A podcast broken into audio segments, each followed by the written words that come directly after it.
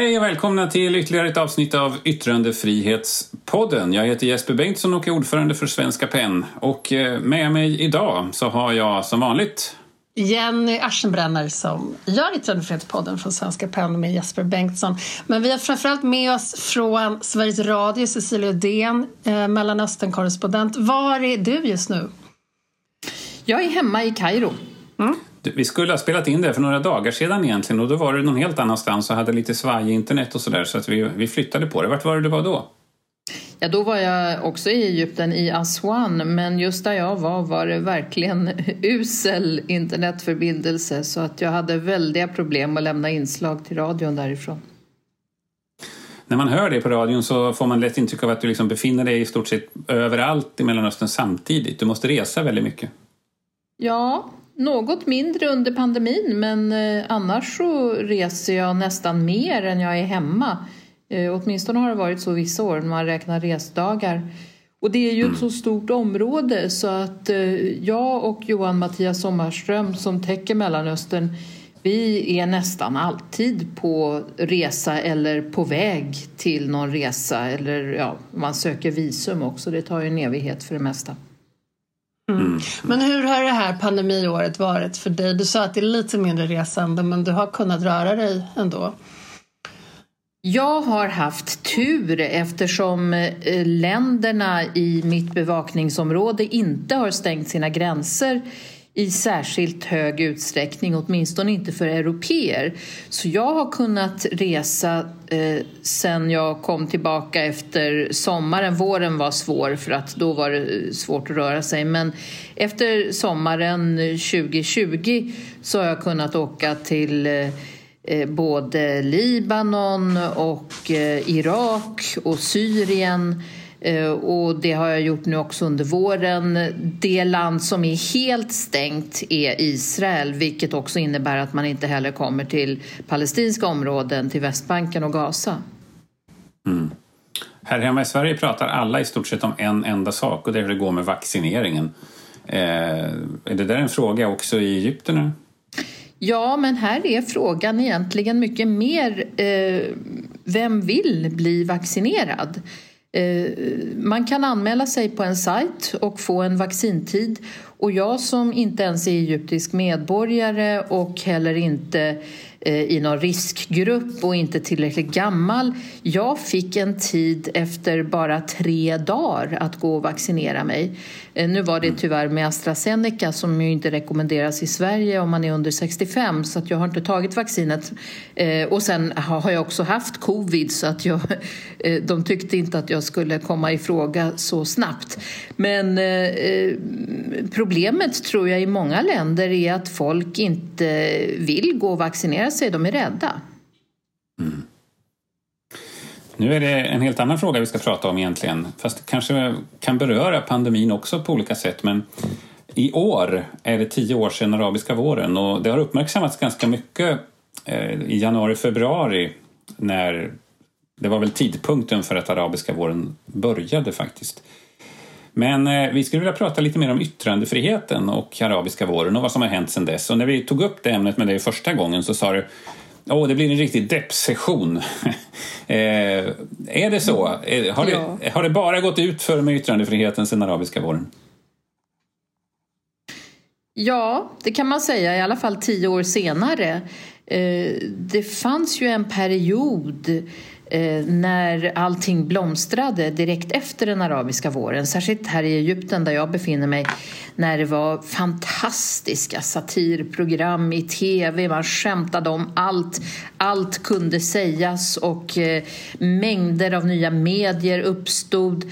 Eh, men det har eh, gått tillbaka ordentligt och bakslagen är ganska rejäla om man till exempel tittar på siffrorna i det index som eh, Reportrar utan gränser har publicerat så ligger länderna som jag bevakar i Mellanöstern och Nordafrika allra längst ner på listan eh, med länder som Iran, Saudiarabien och Syrien som kommer på platserna 170, 173, 174 av 180 länder.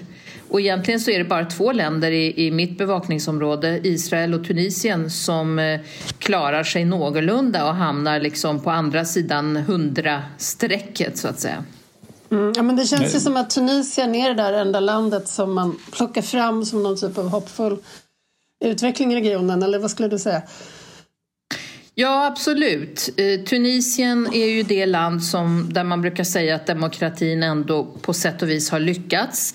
Eh, man har inte haft någon ordentlig kontrarevolution.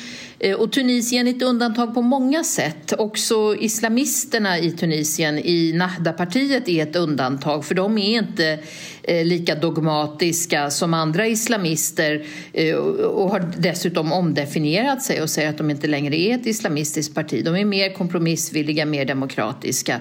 Så att därför är yttrandefriheten i Tunisien bättre. Men eh, även där just när det gäller pandemin eh, så har ju många länder i hela världen och särskilt i Mellanöstern begränsat yttrandefriheten. Och jag tror att det var i förra veckan som Tunisien bestämde att enbart läkare och hälsovårdsarbetare som har auktoriserats av myndigheterna har rätt att uttala sig om eh, covid. Och det här är någonting som eh, människorättsorganisationer kallar för censur. Det är likadant i flera andra länder, i till exempel Egypten där en eh, utländsk journalist blev utvisad för att hon hade skrivit om covid och inte citerat egyptiska eh, officiella källor utan eh, andra oberoende källor. Om Tunisien då ändå någonstans är bäst i klassen, kan man tala om något land som sämst i klassen? Du nämnde Syrien förut kanske. De har varit i krig nu länge, det kanske lite blir ett särfall på det viset. Men, ja. men är det de eller är det något annat? Nej, men man kan säga att både Syrien och Jemen är ju särfall eftersom det råder väpnad konflikt. Men sen har vi de andra två mm. stora sämst i klassen och det är Saudiarabien och Iran som ju också är rivaler om makten i regionen. I Iran har eh, protesterna mot den islamiska regimen lett till att man helt har släckt ner eh, internet eh, och journalister eh, trakasseras. Och där, där har man också samma problem när det gäller covid-pandemin, att man inte har fått eh, rapportera om den eh, på ett sakligt sätt. Och det här är någonting som, som FN har kallat för, denna desinformation har man kallat för infodemi. Och i Saudiarabien, eh, som hamnar då på plats 174 eh, där vet vi ju liksom vad de tycker om kritiska journalister efter eh, det fruktansvärt brutala mordet på Jamal Khashoggi som var journalist, en gång i tiden uppburen och känd inom det saudiska etablissemanget. Eh, och sen när han blev dissident så eh, mördades han brutalt på det saudiska konsulatet i Istanbul. Mm. Jag tänkte på när, när arabiska våren hände och det fortfarande fanns hopp eh, globalt om att det här skulle vara en stor demokratirörelse så pratade man mycket om sociala mediernas betydelse. Att det går inte längre att stänga in förtryck, det går inte längre att tysta rösterna utan nu, nu liksom går det att komma ut eh, med information om vad som händer. Vad skulle du säga att de sociala medierna har spelat för roll under de här mer dystra backlash-åren? Eller finns det fortfarande liksom motkrafter eller har de utnyttjats av regimer snarare? Ja, det är väl snarare det att när eh, den arabiska våren bröt ut så Eh, Eh, kom detta som en överraskning för nästan alla dessa regimer som heller inte var särskilt duktiga på sociala medier. Och de, eh, eh, jag menar, skämtet var ju att Mubarak kom till himlen och alla frågade ja, men hur dog du då? Blev du skjuten som jag, som en hjälte eller vad hände? Och så står han där uppe på ett moln i himlen och tittar ner på sina tår och säger ja, det var Facebook. Men det här har ju förändrats dramatiskt sedan dess eftersom alla regimer i regionen har blivit enormt skickliga på att övervaka sociala medier och utnyttja sociala medier. I Saudiarabien till exempel där det finns en hel elektronisk armé eh, som eh, sitter och, eh, jag menar som en trollfabrik i stort sett, va? som eh, eh motverkar all dålig eh, ryktesspridning som de kallar det om kungahuset. Eh, allting som skulle ge Saudiarabien en dålig image.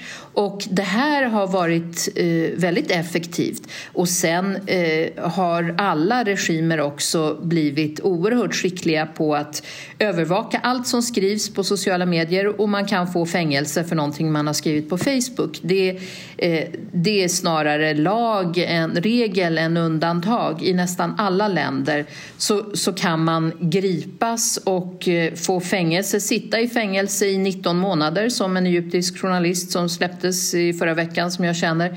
Han satt in i 19 månader utan åtal, utan rättegång eh, för någonting han hade skrivit på sociala medier och han anklagades då för samröre med en terrororganisation eh, och spridande av falsk information. Det här är någonting som nästan alla länder har eh, skrivit in i, en ny, eh, i nya cyberlagar. Spridandet av falsk information, det får man fängelse för även om man aldrig åtalas.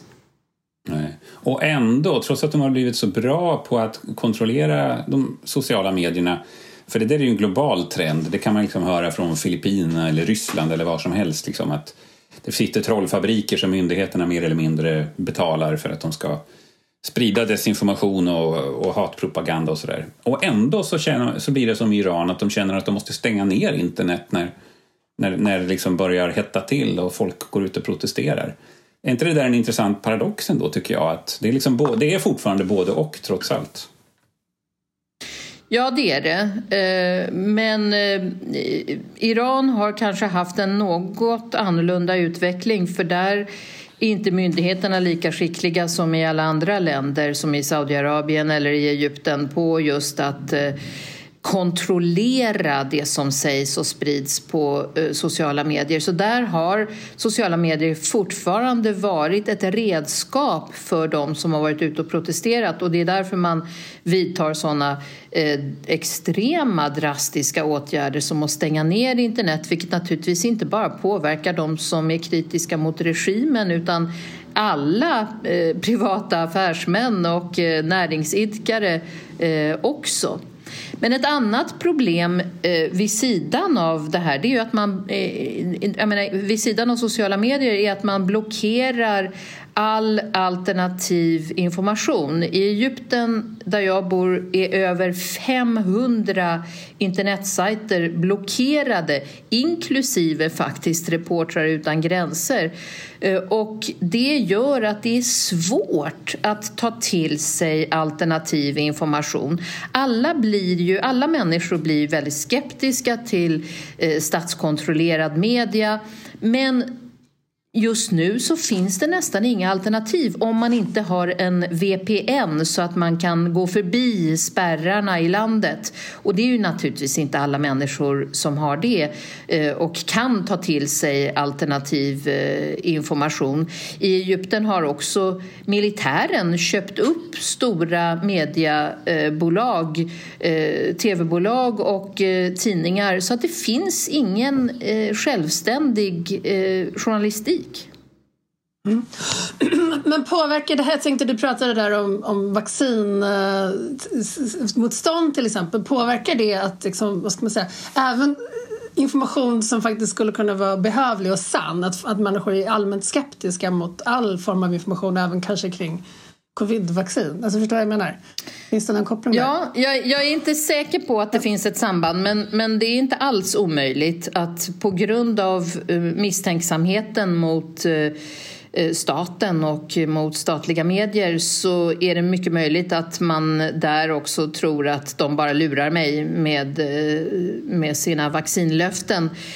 Men det här är ju också en paradox eftersom Eh, Egypten gärna vill framstå som oerhört modernt och i vissa fall så är det också oerhört modernt på det sättet att man kan eh, anmäla sig online och få en vaccintid och eh, man bara skriver in sitt namn och sitt ID-nummer Eh, eh, vilket många egyptier inte klarar av och inte har en smartphone, inte vet hur man använder internet på det sättet.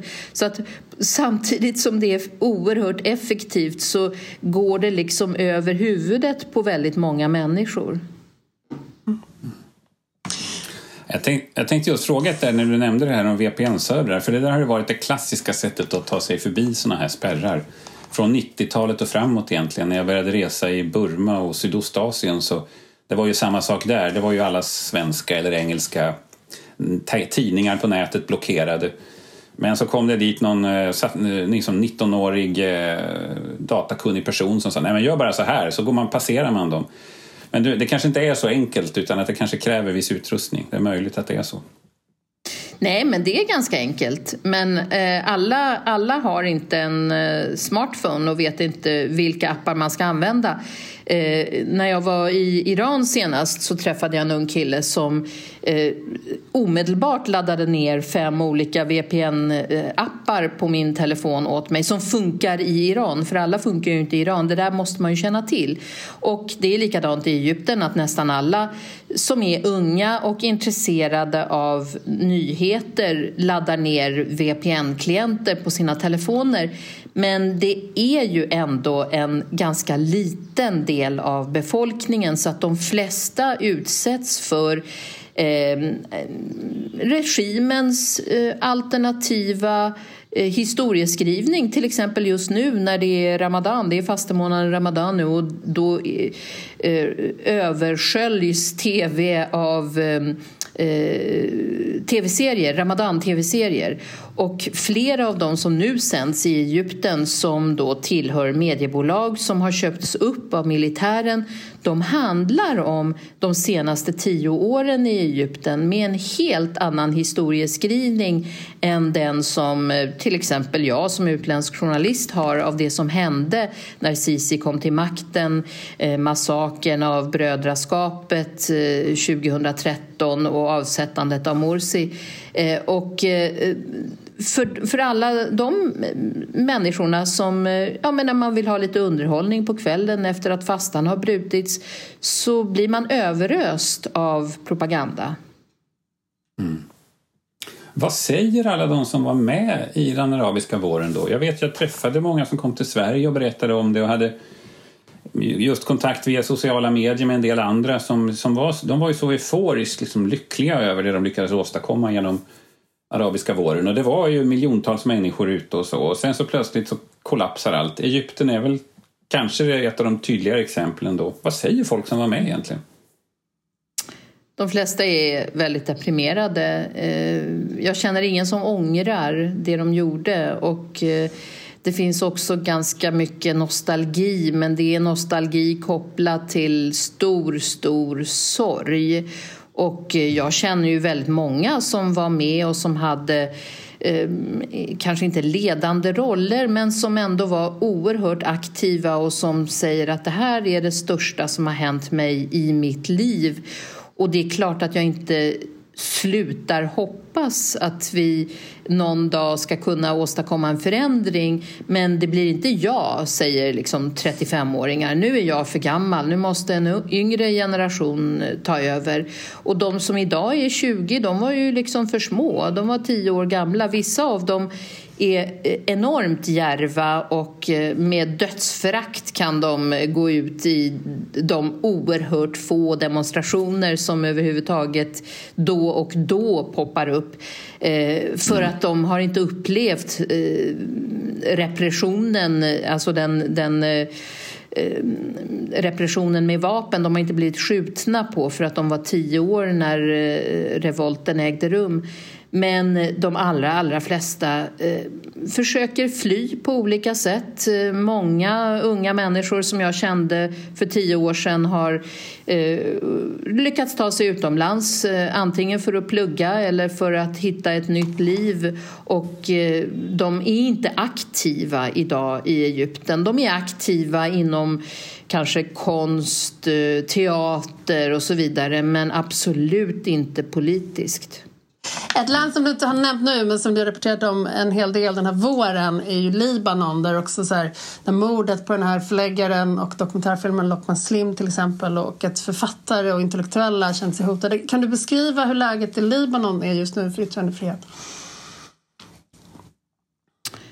Ja, Libanon är ju för det första eh, så eh, enormt eh, utsatt för den ekonomiska krisen Eh, och eh, efter, eh, efter jag höll på att säga bombdådet. Efter explosionen i Beiruts hamn så är ju Libanon ett land som idag fullständigt går på knä. Och ehm, inte, inte liknar det Libanon som en gång i tiden fanns. Det som har hänt, det som hände innan dess i Libanon det är att eh, nästan all media har politiserats så att mm, eh, det finns liksom ingen journalist som betraktas som opartisk eller oberoende eftersom alla tillhör något eh, mediaföretag som tillhör ett eh, politiskt parti eller en rik affärsman. Så att ingen eh, tror på en om man säger att ja, men jag är opartisk och jag är journalist utan alla är stämplade politiskt. Och det är ett problem för eh, media överhuvudtaget i Libanon. Eh, och Lokman Slim som var journalist, förläggare, eh, hade en think tank han mördades sannolikt för att han var alltför frispråkig och vågade säga det som inga medier säger nämligen att Hizbollah har blivit en stat i staten i Libanon och har alldeles för mycket makt och kontroll över landet. Och det här är ju någonting som inte ens proteströrelsen vågade säga 2019 i oktober när man gick ut på gatorna för att protestera mot korruption och mot den ekonomiska krisen. Då fanns det en slogan som hette Kullun yani kullun som betyder alla, det vill säga alla måste bort. Vi vill ha bort alla korrupta politiker. Men det var väldigt få som riktade sig direkt mot Hizbollah för att det är farligt, vilket mordet på Lokman Slim inte minst visar. Mm. Du nämnde där förut att många kanske har börjat ägna sig åt andra kulturyttringar och konst och så. Är det enklare i, ja nu är det ett så himla stort område vi pratar om, men om man nu återgår till Egypten eller, för du kan ta Libanon om du vill. Är det enklare att ägna sig åt den sortens mer konstnärlig verksamhet än journalistik? Och hur är det med författare i så fall? Har de en utsatt situation eller, eller är de lite upphöjda, vilket de också kan vara i ganska många länder, även om det inte finns så mycket yttrandefrihet egentligen? Nej, precis. Det där är ju en paradox eh, som alltid har funnits i, den, i arabvärlden att författare som kan vara oerhört regimkritiska ändå hyllas för att de blir kända utomlands, de får Nobelpriset, de eh, är en nationell stolthet även om de eh, Eh, skriver eh, kritiskt och negativt om eh, regimerna. Så, att, så har det egentligen alltid varit att författare i mindre utsträckning fängslas. Det skedde på 60-70-talen mer än det gör idag. Men ehm, de som ägnar sig åt konst måste vara lika försiktiga och, och, se till att eh, deras budskap inte blir övertydligt för att då kan eh, eh sensorerna förstå det. Eh, och ehm, eh, ja, de, de, måste helt enkelt ehm, eh, se till att de är så pass marginella att regimen inte känner sig hotad. Jag pratade häromdagen med Eh, den tunisiska regissören Kauthar Benhania som gjorde filmen The Man Who Lost His Skin som var Oscarsnominerad men inte, inte vann. Ehm, eh, och hon sa att jag är oändligt tacksam att jag kommer från Tunisien och att den arabiska våren inte har misslyckats där eftersom jag har kunnat göra de filmer jag har gjort de senaste tio åren på grund av att censuren har försvunnit. Det här var ingenting jag hade kunnat göra under diktaturen. Och film är ju någonting eh, annat än teater eh, och litteratur. Film når så oerhört många fler så att där slår censuren till. Eh, där kan man inte göra vad som helst i, i Egypten till exempel och det har vi också sett hur alla tv-serier kontrolleras av militären och det som går utanför normen kommer omedelbart att censureras. Och där censurerar man också gärna, menar det finns finns, dels så finns det detta att man inte ska sprida falsk information men sen finns också samröre med terrorgrupp. Och under de två rubrikerna kan nästan allt eh, ingå.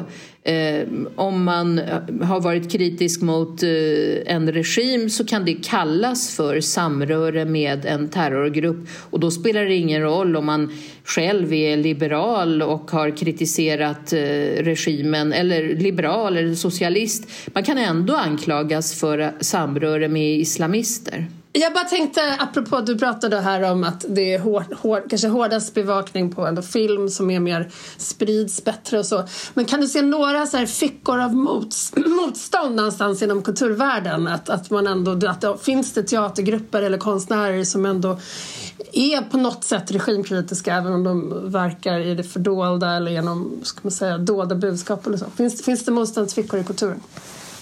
Jo, men det finns absolut fickor av motstånd och det finns väldigt många teatergrupper som arbetar med eh, ett kulturarv som har gått förlorat som man inte tycker eh, finns representerat heller i eh, modern statskontrollerad eh, film och eh, tv-serier.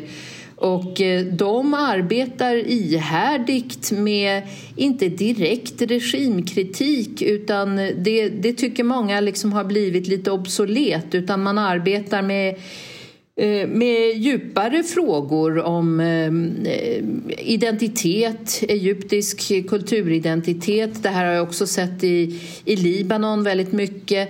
Eh, och de kan fortsätta eftersom de inte utgör något direkt hot.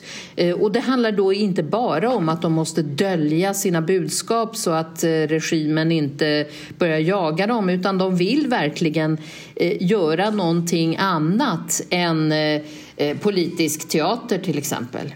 Men förutom att det finns vissa små fickor i kulturen, var ser du hopp för yttrandefriheten i Mellanöstern just nu?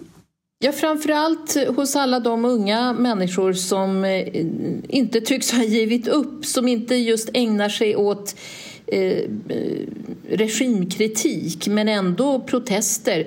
Jag träffar till exempel unga människor i, eh, i Mosul som ju ockuperades av IS under många år och det är unga människor som startar kulturkaféer som har räddat böckerna i biblioteket i Mosul som IS försökte bränna ner.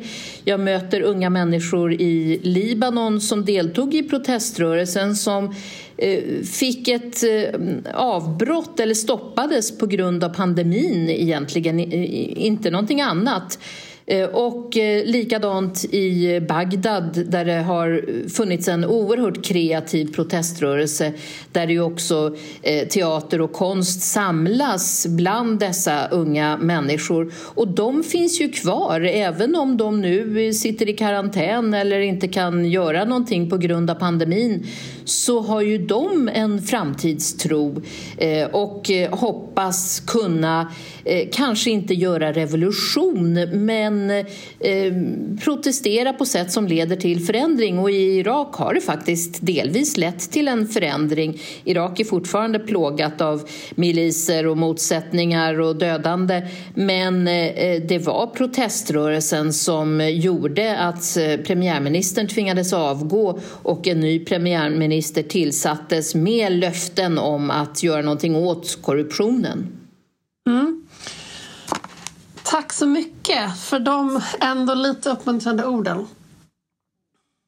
Tack så mycket. Ja. Vi får säga hej då till dig så länge och hej, hej. Eh, vi lär höra din röst i radion. Eh, du hörs, jag tycker du hörs nästan oavbrutet i radion faktiskt. Det hänger väl ihop med ditt myckna resande också, vilket är väldigt bra för att eh, det krävs insiktsfulla röster därifrån.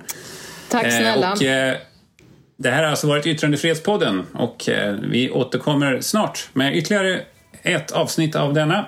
Men det här har handlat om den arabiska våren och vad som har hänt sedan dess. Tack och hej! Tack och hej!